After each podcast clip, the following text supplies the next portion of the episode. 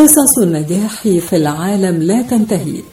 في الأدب والفن في الموسيقى والغناء في المسرح والسينما في المال والأعمال في العلوم وفي السياسة وفي كل زمان ومكان قصة نجاح تستحق أن نلقي عليها الأضواء.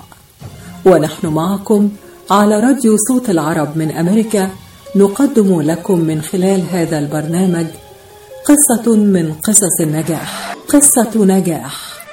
قصة نجاح من أعداد وتقديم مجدي فكري. قصة النجاح التي نقدمها لكم اليوم مستمعينا الأعزاء هي قصة نجاح للمرأة عندما تجد الفرصة لكي تطلق مواهبها وتحقق أفكارها على أرض الواقع.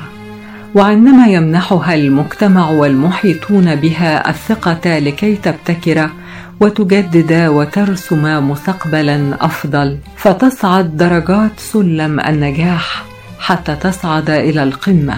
فتصبح نموذجا يحتذى لكل فتاة تحلم بالنجاح. ونحن اليوم مع نموذج مشرف للمرأة المصرية كتبت اسمها في سجل التاريخ باعتبارها أول سيدة تتولى منصب رئيس جامعة في تاريخ الجامعات المصرية الحكومية. هي أول امرأة تتولى منصب رئيس جامعة من أقدم جامعات مصر وهي جامعة الإسكندرية التي تأسست عام 1938 باسم جامعة فاروق نسبة إلى الملك فاروق الأول وكانت تابعة لجامعة القاهرة أو جامعة فؤاد. ثم استقلت وأصبح اسمها جامعة الإسكندرية في عام 1942 وكان عميد الأدب العربي الدكتور طه حسين هو أول رئيس لجامعة الإسكندرية. وقصة النجاح التي نقدمها اليوم هي قصة الدكتورة هند حنفي. أول سيدة تتولى منصب رئيس جامعة مصرية حكومية في تاريخ مصر عبر العصور. ودكتورة هند حنفي حصلت على بكالوريوس الطب والجراحة العامة بتقدير امتياز مع مرتبة الشرف في عام 1957 ثم ماجستير طب الأطفال بتقدير امتياز في عام 1979 ثم دكتوراه طب الأطفال في عام 1985 وقد تدرجت في المناصب الجامعية من مدرس مساعد إلى مدرس إلى أستاذ مساعد على أن أصبحت أستاذ طب الأطفال في عام 1995 ثم أصبحت رئيسا لمركز تطوير التعليم الطبي ثم وكيلا لكلية الطب. ثم تولت منصب نائب رئيس جامعة الإسكندرية في عام 2006 كأول سيدة تتولى منصب نائب رئيس جامعة. وفي أول أغسطس من عام 2009 تم تعيينها رئيسا لجامعة الإسكندرية وحتى الثاني عشر من أكتوبر من عام 2011 لتصبح بذلك أول سيدة تتولى رئاسة جامعة مصرية عبر التاريخ. وقد حصلت الدكتورة هند حنفي على العديد من الجوائز ومنها جائزة الشيخ حمدان بن راشد آل مكتوم بدبي في عام 2009-2010 ووسام فارس بوقة الشرف الفرنسي من رئيس الجمهورية الفرنسي نيكولاي ساركوزي في عام 2011 كما تم تكريمها من الرئيس المصري عبد الفتاح السيسي في يوم الاحتفال بالمرأة المصرية في عام 2017 دكتورة هند يعني بنرحب بحضرتك في هذه الإطلالة المميزة من خلال راديو صوت العرب وسعداء بوجودك معنا النهاردة. أهلا وسهلا وسلام وتحية لكل أبناء وطننا في الخارج في أمريكا بالذات. أهلا بحضرتك. يمكن ده بيستدعينا على طول. نسأل كده حضرتك آه، سافرتي أمريكا؟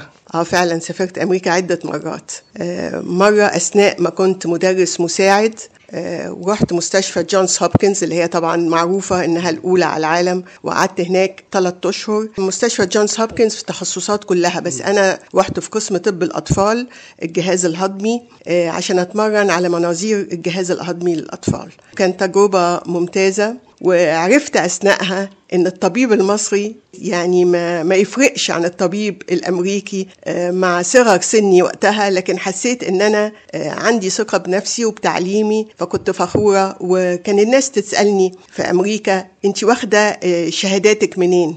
الماجستير أخدتيه منين؟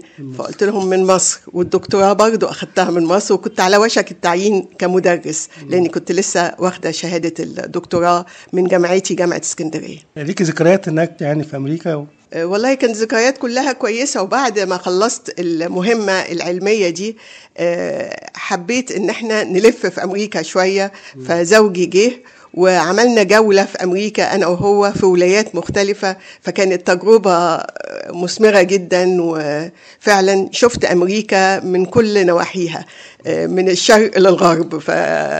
فروحنا ولايات عديدة وانبسطنا جدا قابلتي أطباء مصريين عايشين في أمريكا مثلا أو أطباء عرب بصفة عامة؟ آه، بصفة عامة لا في أمريكا ما قابلتش. بس بعد كده كان في رحلة تانية ليا في أمريكا. آه، وقتها كنت نائب رئيس الجامعة ورحت مع مجموعة من أساتذة الجامعات أو مجموعة ممثلة من مصر تزور آه، المجموعة اللي هي في أمريكا علماء مصريين في أمريكا دعونا على أساس آه، يبقى في تعاون بين مصر وأمريكا. فوقتها قابلت عدد كبير من الدكاترة المصريين في أمريكا وفي تخصصات مختلفة مش في الطب بس. فكان آه، تجربة ممتازة. ورحنا وقتها في لونج بيتش في كاليفورنيا وكان لقاء مميز جدا.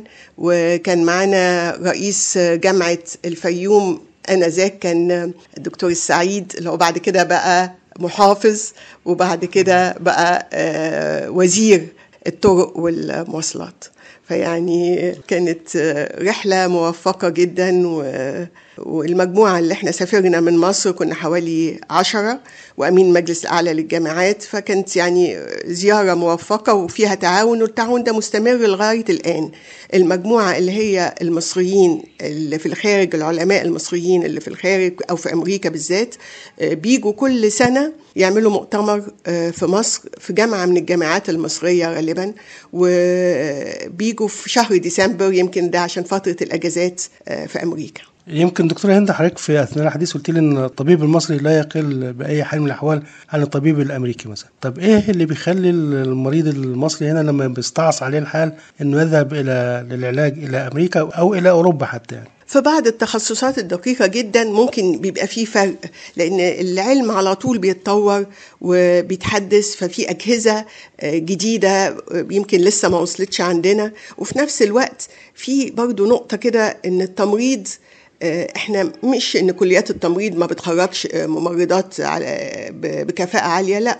هي الفكرة إن عددهم قليل فدي بتعمل مشكلة كبيرة قوي. نبدأ رحلتنا في قصة نجاح دكتورة هند يعني وعايزين نبدأ بقى من الطفولة يعني والنشأة طبعا والتكوين ده ده ده الأساس اللي بيرتكز عليه الإنسان في حياته فيما بعد. النشأة والطفولة والأشياء اللي أثرت في حضرتك والأشخاص أيضا اللي أثروا في حضرتك وكونوا هذه الشخصية الجميلة اللي أصبحت فيما بعد أول رئيس جامعة مصرية آه، سيدة. النشأة والطفولة آه، كانت آه، طبيعية لكن الحب من الوالد والوالدة في المنزل وأنا عندي أخ واحد فكنا أسرة متماسكة مترابطة لازم نتغدى مع بعض. عاملني أنا وأخويا زي بعض بالظبط. عمري ما حسيت بفرق بين ولد وبنت على الإطلاق. فيمكن ده بيبقى عامل مؤثر شوية لأن إحنا متعودين في في بلادنا في إن آه في التربية نفسها آه بيفضلوا شوية الولد عن البنت. وفي ناحية تانية آه بيدوا الولد حقوق ملوش إنه ياخدها. يعني ما يطلبوا من أخته تعمل له الشاي طب ليه؟ طب ما هو يعمل الشاي لنفسه أو يعمل الشاي لأخته. لكن يعني في تمييز في الأسر المصرية لغاية دلوقتي. العربية بصفة عامة العربية بصفة عامة للأسف يعني. الوالد كان طبيب يا دكتورة هند؟ آه، والدي أستاذ طب الأطفال وكان رئيس قسم طب الأطفال في وقت ما وكان من أشهر الأطباء آه، طب الأطفال مش بس في في مصر منطقة الشرق الأوسط كله. الأستاذ الدكتور محمد ممدوح حنفي. وأنا بعتز جدا إن أنا بنته آه وإن أنا اشتغلت نفس الشغلانة اللي هو اشتغلها. ابن الوز عوام يعني. الحمد لله. يعني ده حبا في الوالد بقى. ده, ده السؤال ده هيجي فيما بعد. إحنا اخترنا ليه طب وطب الأطفال. لكن خلينا نتكلم الأول عن برضو وإحنا ما زلنا في مجال النشأة. كان في توقع إنك تدخلي كلية الطب تتفوقي؟ أنت كنت أكيد متفوقة في الدراسة. كلمينا عن ذكرياتك في المدرسة لغاية الثانوي كده. كنت متفوقة فعلا في الدراسة. وأحب برضو إن أنا أقول زي ما والدي له تأثير عليا والدتي بالحب والحنان اللي اديته لنا لها تأثير كبير قوي. عندها كمية عطاء غير عادية. وهي ربنا يديها الصحة لسه بتدينا الحب والعطاء لغاية دلوقتي.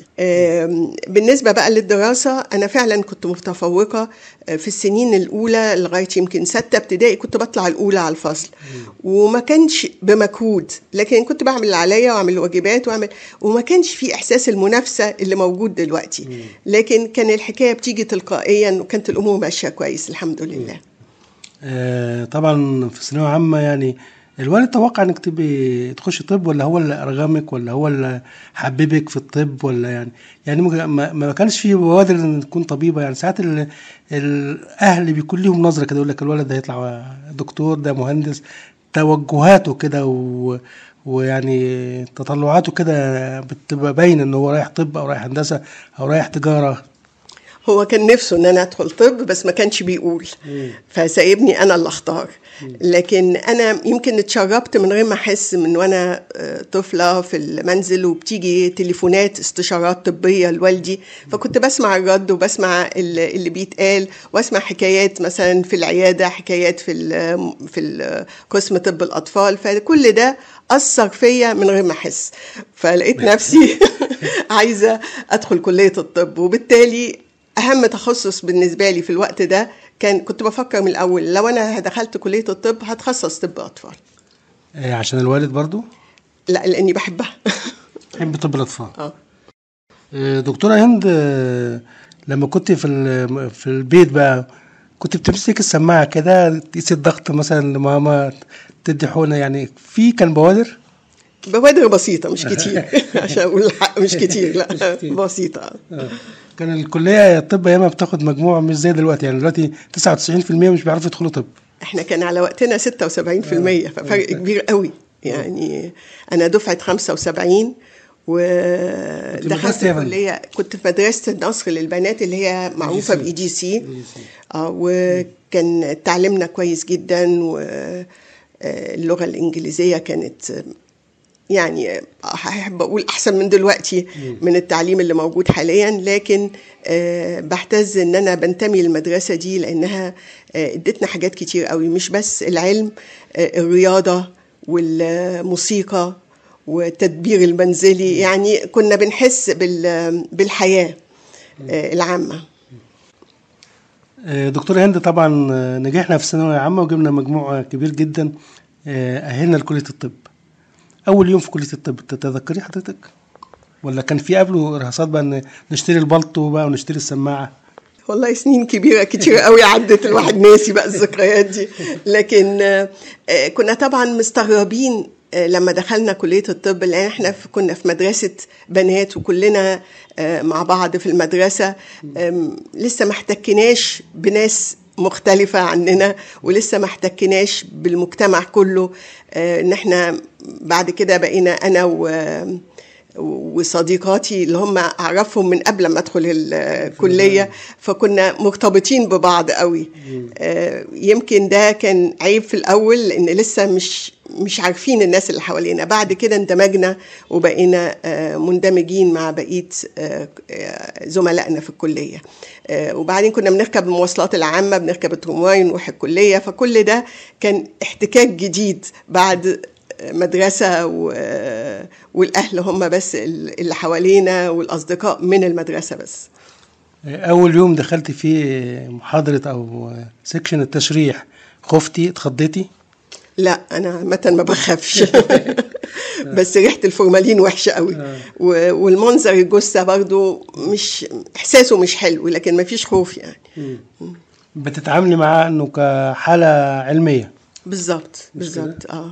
كأنه جزء من ال من البرنامج العلمي الواحد ما بيحاولش يفكر إن ده, ده كان بني آدم و آه، دكتورة هند يمكن آه، أيضا آه، عايزين نتوقف قليلا قدام طب الأطفال واختيارك له وممارستك ليه؟ وإن- أصل طب الأطفال ده تخصص صعب شوية لأن الطفل مش بيقدر يعبر عن اللي جواه يعني. فالدكتور هو اللي بيحاول يستكشف أغوار المرض اللي جوه الطفل اللي بيتألم طبعا يعني. هو يعني ده هو مش بالصعوبة اللي الناس بتتخيلها لأن الواحد بيتعلم إزاي يشخص. فالفضل لأساتذتنا في كلية الطب وفي بالذات في قسم طب الأطفال اللي علمونا إزاي نشخص المرض ومش محتاجين كلام من الطفل.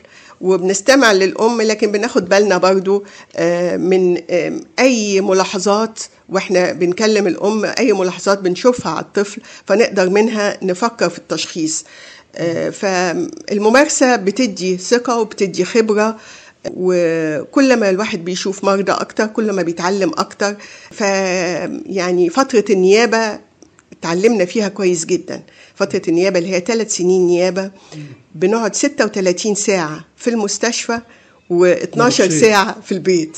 فيعني إحنا كنا عايشين في المستشفى. فطبعا آه، الفترة دي اكتسبنا فيها خبرات كتيرة جدا واكتسبنا كمان خبرة إزاي نتعامل مع الناس. ناس من كل الفئات ناس من الطبقة اللي هي آه، مش متعلمة وناس من الطبقة اللي هي ما كانش في مستشفى تانية للأطفال. فأساتذتنا كانوا يبعتوا لنا الحالات الخاصة للمستشفى. فناس من الطبقة ال- العالية في المجتمع وناس من الطبقة البسيطة. فكل ده كان اكتساب لخبرة التعامل مع الناس. إيه، دكتور هند آه، لو آه، دخلنا لذكرياتك كده تتذكري يعني حالة صعبة واجهتك آه، ويعني وقفت قدامها مثلا عاجزة أو ما- عرفتش حاجة تتصرفي فيها. وحالة أخرى مفرحة جدا إنك أنت قدرتي تدخلي السعادة والبهجة على أسرة.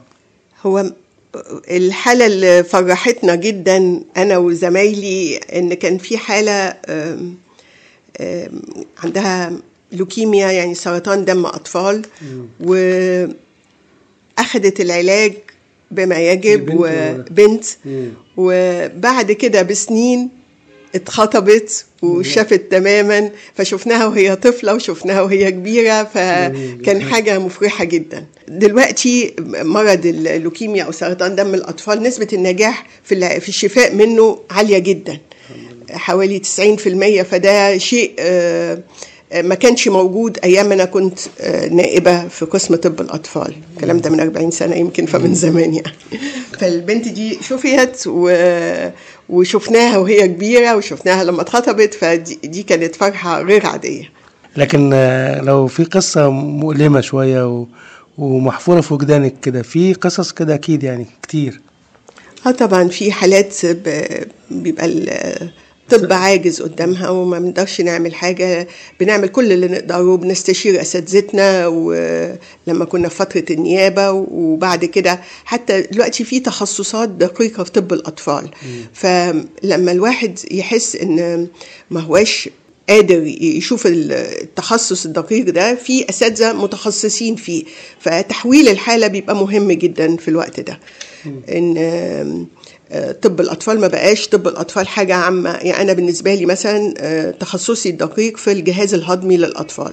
فكل آه، أستاذ من أساتذة القسم عندنا متخصص في حاجة بالذات فاللي يبقى صعب علينا بنحوله للأستاذ المتخصص آه، في المجال ده. طيب نتكلم بقى عن آه، يعني قرار تعيينك ر- أول رئيس جامعة مصرية عبر تاريخ الجامعة المصرية مش كده؟ كل الجامعات المصرية كل الجامعات الحكومية المصرية. آه، قرار تعيينك ده كان آه، وقعه إيه عليك؟ أول حد هناكي كان مين؟ أول حد هناني كان دكتور أحمد زكي بدر. وزير التعليم. لا كان وقتها آه، التنمية المحلية. لا لا كان وقتها آه، رئيس جامعة عين شمس. وأنا كنت مستنية التهنئة تجيلي من دكتور هاني هلال هو كان وزير التعليم العالي وقتها. بس هو قال لي أنا ما رضيتش. أهنيكي غير لما القرار يتمضي لما قرار يتمدي من رئيس الجمهورية أهنيكي. قبل ما قرار يتمدي من رئيس الجمهورية أخاف يحصل أي تغيير. ف ف يعني اللي بلغني كان دكتور أحمد زكي بدر. يعني أنت عرفت بالقرار قبل ما يصدر رسميا؟ ولا بعد ما صدر؟ بساعات. بساعات بسيطة. كان رد الفعل في البيت بقى كلمينا عن رد الفعل في البيت ساعتها. طبعا كان رد الفعل إن أنا والدي ما كانش موجود كان متوفي بقاله سنين طويلة. آه، بالنسبة لزوجي كان سعيد جدا جدا.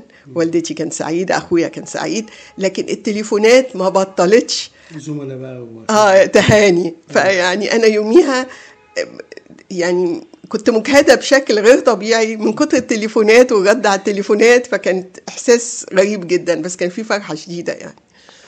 أول يوم بقى دخلت في الجامعة كرئيس جامعة بقى. بعد ما كنت طالبة في الكلية وبعدين فجأة كده بقيت رئيسة الجامعة بقى. الجامعة كلها بقى. مفيش شعور مختلف أكيد طبعا. مفيش حاجة بتيجي من كده لكده. فشوف حضرتك. سنين تعب و... آه لا غير سنين تعب.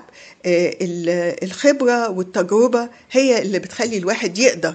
يعني أنا لوحدي عمري ما كنت أفكر إني أقدر أبقى رئيس جامعة ولا أدخل الجامعة وأبقى رئيسها كده من فراغ.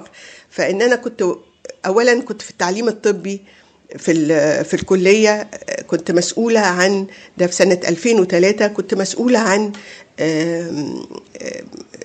لجنة تطوير التعليم الطبي. فاللجنة دي كانت من الخطوات المهمة جدا آه، في الممارسة بتاعتي من ناحية التعليم الطبي وتطويره إزاي نحسن المناهج طرق التدريس آه، إزاي نخلي المدرسين المساعدين آه، يمشوا على الطريق المظبوط إن هم يوصلوا الطالب من من الكشف على المريض وأخذ ال- التاريخ المرضي بتاع المريض إن هم يوصلوا للتشخيص.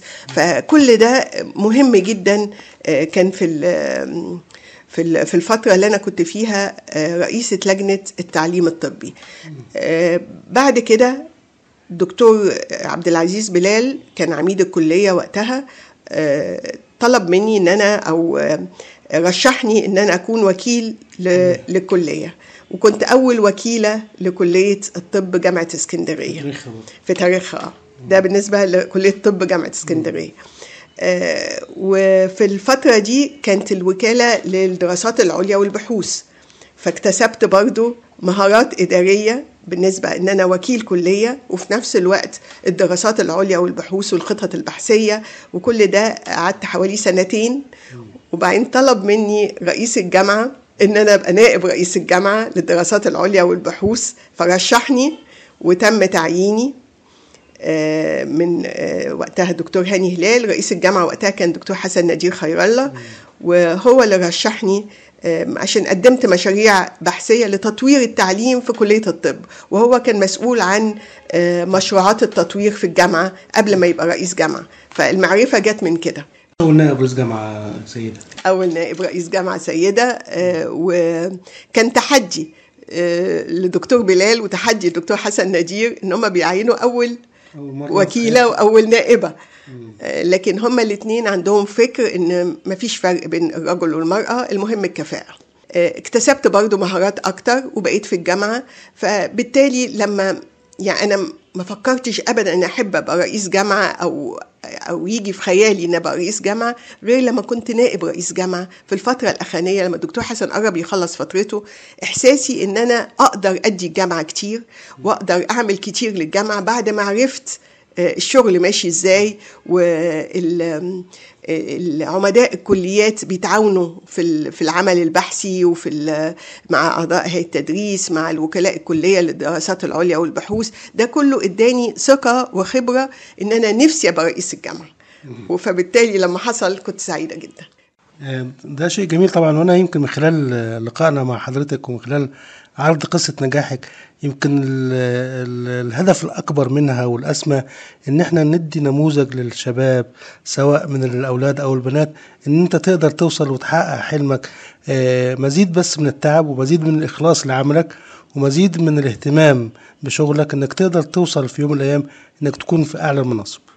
فعلا معاك حق لأن أنا ما بحبش إن إحنا نفرق ونقول عايزين المراه تبقى في المناصب العليا وعايزين إحنا عايزين الكل يشتغل ويشتغل بمجهود وبقلب وبحب لجامعته وحب لوظيفته في أي مكان لكن المهم إن لما الواحد بيشتغل بيوصل. ده مفيش كلام يعني العمل الجاد والمجهود بيوصل. بفتكر كلمة والدي لما كان يقول لي وأنا صغيرة إن العمل الجاد عليه 90% الذكاء والحظ 10% بس. لكن العمل الجاد هو اللي بيوصل وهو اللي بيخلي الواحد يبقى ناجح في حياته والوصول هو النجاح. يمكن في لقاء سابق آه، في حلقة من حلقات برنامج قصة نجاح كنت استضفت السيدة المهندسة نادية عبده أول محافظ امرأة أيضا في مصر ويعني في أثناء حديثنا وجهت رسالة للفتيات والبنات اللي إحنا بنأمل فيهم من الخير إن شاء الله. ويعني طلبتهم إن يكون مهما وصلت من منصب آه، لازم تكون بيتك نمرة واحد. هي قالت لي كده وقالت لي أنا كنت محافظ ولكن كان بيتي برضو نمرة واحد. بيت الدكتورة هند حنفي. أنا آه، زوجي كان مقدر جدا آه، عملي. طبيبة برضو لا هو مهندس لكن هو تملي يقول أنا بعد ما بقيت رئيس جامعة أنا اتخرجت في الجامعة اللي انت كنت رئيستها. مش في نفس الوقت طبعا لكن بيقول لي تملي أنا آه، ده حاجة بفتخر بيها إن انت رئيسة جامعتي. ف... فكان هو فعلا سند وظهر آه، ليا في كل مراحل آه، حياتي. ومن أول النيابة في قسم طب الأطفال لغاية رئيس جامعة. ومن غير المساندة دي كان يبقى صعب جدا. فأنا بشكره جدا على المساندة دي وأتمنى إن كل زوج يساند زوجته لأن يعني المساندة دي مهمة جدا وإن هو يبقى فخور بعملها وفخور بيها. أوقات بحس إن هو فخور أكتر عن ما لو كان هو في الوظيفة دي. فيعني ده بيبقى نعمة من عند ربنا وأتمنى إن كل الرجاله يحسوا بيها إن يقدروا يساندوا زوجاتهم. إحنا ما تعرفناش على الزوج يعني اسمه إيه عشان اسمه المهندس سيد مصطفى رجب وهو مهندس مدني ناجح في شغله و يعني في الإنشاءات وشغله مميز جدا لأنه في إتقان. وغالبا الطبيبة بتتجوز طبيب يعني يعني ده بشكل عام يعني. آه بس التغيير بيبقى مهم برضه لأن لو طبيبه وطبيب مش هيتكلموا غير في الطب وفي المشاكل وفي المرضى فبيبقى صعب شوية. طب هو سند حضرتك حضرتك أيضا كنت بتستنديه في عمله بت بتستمعي له في مشاريعه وحياته العملية يعني؟ آه كان بياخد رأيي في, في بعض ال- الأعمال لكن يعني العمل مختلف لكن تملي بنناقش كل حاجة مع بعض فيعني بناخد وندي وأنا بستفيد منه وهو بيستفيد مني فدي حاجة كانت كويسة جدا في مشوار حياتي العملي. ولسه لغاية دلوقتي بستفيد منه وربنا يديله الصحة. يا دكتورة هند حضرتك سافرتي في أكثر من مكان طبعا وكان ليك ذكريات يعني عايزين نعرف ذكرى حلوة كده في سفرية من سفرياتك يعني. والله السفر كله ممتع يعني الواحد بيبقى مبسوط إنه يسافر ويغير ويقابل ناس مختلفة ويشوف بلاد مختلفة فيعني السفر آه، له ميزات عديدة. قابلتي ر...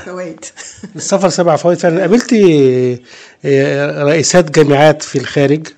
والله كده فكرتني بحاجة مهمة جدا.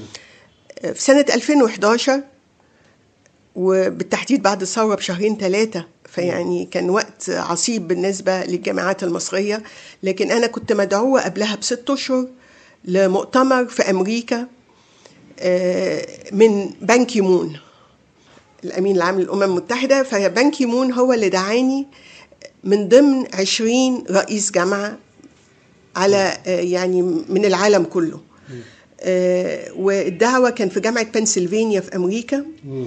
ورئيسة الجامعة كانت سيدة والمدعوين معظمهم اللي هم العشرين كانوا سيدات بس كان في رجال.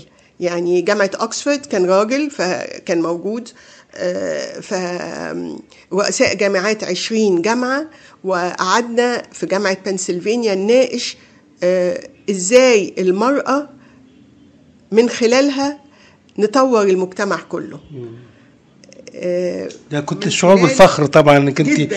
يعني جامعات العالم يعني وحضرتك قاعدة معاهم كام مصرية وما كانش وفخر مصر كمان يعني. بالظبط ما كانش في أي جامعة آه، من الوطن العربي غير من جامعة قطر. آه، كانت مدعوة هناك برضو آه، رئيسة جامعة قطر ودي جامعة خاصة. فإحنا بالنسبة للجامعات الحكومية كان بس جامعة اسكندرية. فعشان كده حتى بالظروف الصعبة قوي آه، صممت إن أنا أسافر وأحضر المؤتمر ده. عشان آه، تمثيل مصر. آه، دكتورة هند حنفي يمكن حضرتك آه، أول رئيس جامعة سيدة ورئيسة جامعة كان تولى رئاستها عميد الأدب العربي دكتور طه حسين عند نشأتها فده شيء جميل ويدعو الفخر. حضرتك يعني توجتي هذا النجاح أيضا بوجودك على رأس هذه الجامعة وأكيد حققتي نجاحات كثيرة فيها يعني. هو أنا لما أتكلم على رئاسة الجامعة يمكن هدخل معاها الفترة إن أنا كنت فيها نائب رئيس جامعة. وحصل تطوير في البحث العلمي آم، آه، يعني ملحوظ. فالتطوير في البحث العلمي آه، إن إحنا شجعنا صغار الباحثين على المشاريع البحثية ويتقدموا المشاريع البحثية. وكنا بنمول مشاريع بحثية من جامعة اسكندرية وكونا لجنة للبحث العلمي لتطوير البحث العلمي في الجامعة. فكل ده أدى إن إحنا زودنا ال- الإنتاج العلمي للجامعة من خلال ال- المجلات العلمية المفهرسة. أعضاء هيئة التدريس بقوا ينشروا فيها عدد النشر زاد. فكل ده ساعد إن جامعتنا تبوأت مناصب آه، أو ترتيب عالمي. الأشياء اللي بتفرق في ترتيب الجامعة عالميا. التعليم والبحث العلمي وال... فالترتيب اللي إحنا وصلنا له في ال Times Higher Education World Ranking وصلنا للترتيب 147 على العالم. 147 آه، ده ترتيب ما كانش يخطر على بالنا لأن في جامعات مرموقة جدا كانت بعدنا في الترتيب من جامعات العالم. آه، جامعات العالم فوق ال 20 ألف جامعة فإن إحنا نبقى 147 ده كان إنجاز ما حصلش قبل كده في جامعة اسكندرية. الحاجة التانية إن بعد سنة من تعييني كرئيسة للجامعة تم تعيين آه، الدكتورة آه، رئيسة جامعة طنطا. دكتورة هالة فؤاد رئيسة جامعة طنطا تم تعيينها رئيسة لجامعة طنطا.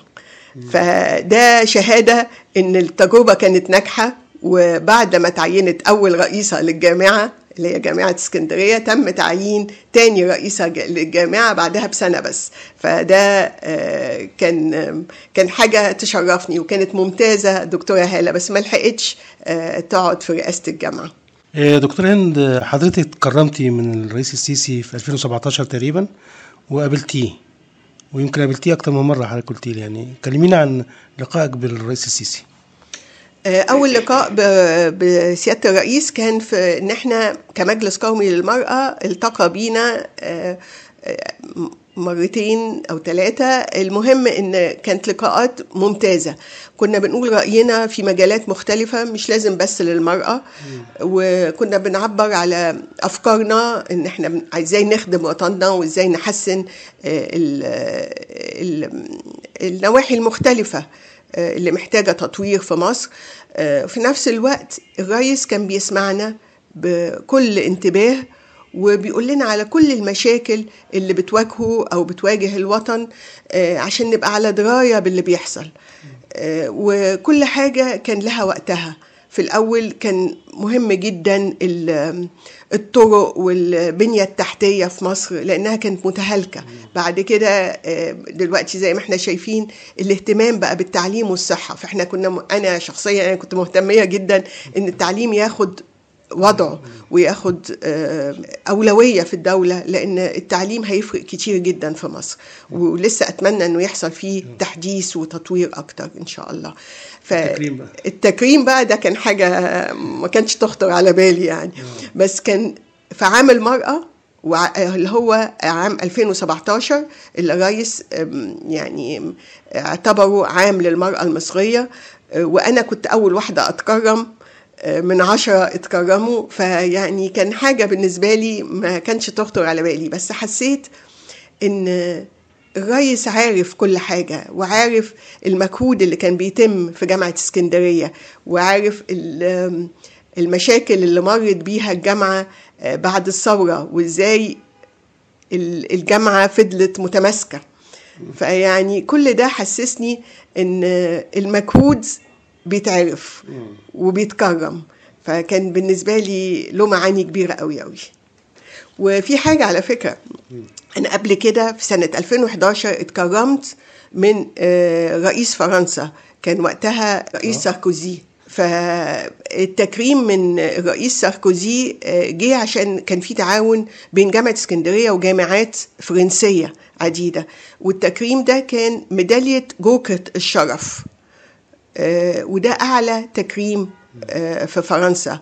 آه، ف آه، وقتها اتكرمت صحيح والسفير الفرنسي جه في القنصلية وعمل احتفال كبير آه، حضر فيه ناس من المجتمع المدني وجامعة اسكندرية وكان كان حاجة أفتخر بيها جدا ولبسني الميدالية وكانت حاجة أفتخر بيها. لكن وقتها الأستاذ دكتور لطفي دويدار اللي هو كان رئيس جامعة اسكندرية وهو أستاذ جراحة وأستاذي طبعا كلمني في التليفون وقال لي مبروك التكريم بس كنت أتمنى أنه يكون من مصر. بعد سنين طويلة حصل إن أنا اتكرمت من الرئيس السيسي. فيعني كنت سعيدة جدا إن كان له بعد نظر كمان وفعلا اتكرمت من مصر رحلة جميلة ومميزة جدا دكتورة هند حنفي. يعني أعتقد إن مستمعينا في الوطن العربي وفي مصر وفي جميع أنحاء العالم فتحت لهم طاقة أمل جميلة في إن الإنسان بالمجهود وبالتعب وبالإخلاص يستطيع أن يترقى ويصل إلى أعلى المناصب. استطاعت المرأة أن تقدم نماذج هائلة ورائعة وخصوصا في مصر المرأة تبوأت أعلى المناصب وأصبحت قاضية ورئيسة جامعة ومحافظة ويعني مناصب كثيرة جدا جدا. ثمان وزيرات. وثمان وزيرات. فده شيء جميل جدا جدا يا دكتوره هند. يعني نتمنى إن إحنا نرى آه، كثيرات أمثال حضرتك يعني في المستقبل القريب إن شاء الله. أنا أتمنى ذلك لأن المرأة المصرية آه، يعني قادرة و... و... و... وتقدر تعمل أي حاجة. يعني عندها إمكانيات وعندها عطاء غير عادي. وبالعلم وبالإخلاص وبالعمل الجاد تقدر توصل لأعلى المناصب زي ما حضرتك قلت. فيعني ده الشيء الطبيعي ومش مفروض أبدا نفرق إذا كانت مرأة ولا رجل. أي حد هيشتغل هيوصل. آه، بكده أصدقائي المستمعين نكون وصلنا معاكم النهارده لنهاية رحلتنا مع الأستاذة الدكتورة هند حنفي أول آه، سيدة في مصر تتولى منصب رئيس الجامعة وهي رئيس جامعة الإسكندرية الأسبق. آه، كنا معها في رحلة من آه، رحلاتنا داخل برنامج قصة نجاح. على وعد بلقائكم إن شاء الله في قصة أخرى جديدة. بشكرك جدا دكتورة هند وسعداء بوجودك معنا النهارده. أنا المتشكرة جدا وسعيدة أستاذ مجدي على على اللقاء ده. متشكرة جدا. شكرا لكم مستمعينا الكرام وإلى اللقاء مع حلقة جديدة وقصة جديدة من قصص النجاح.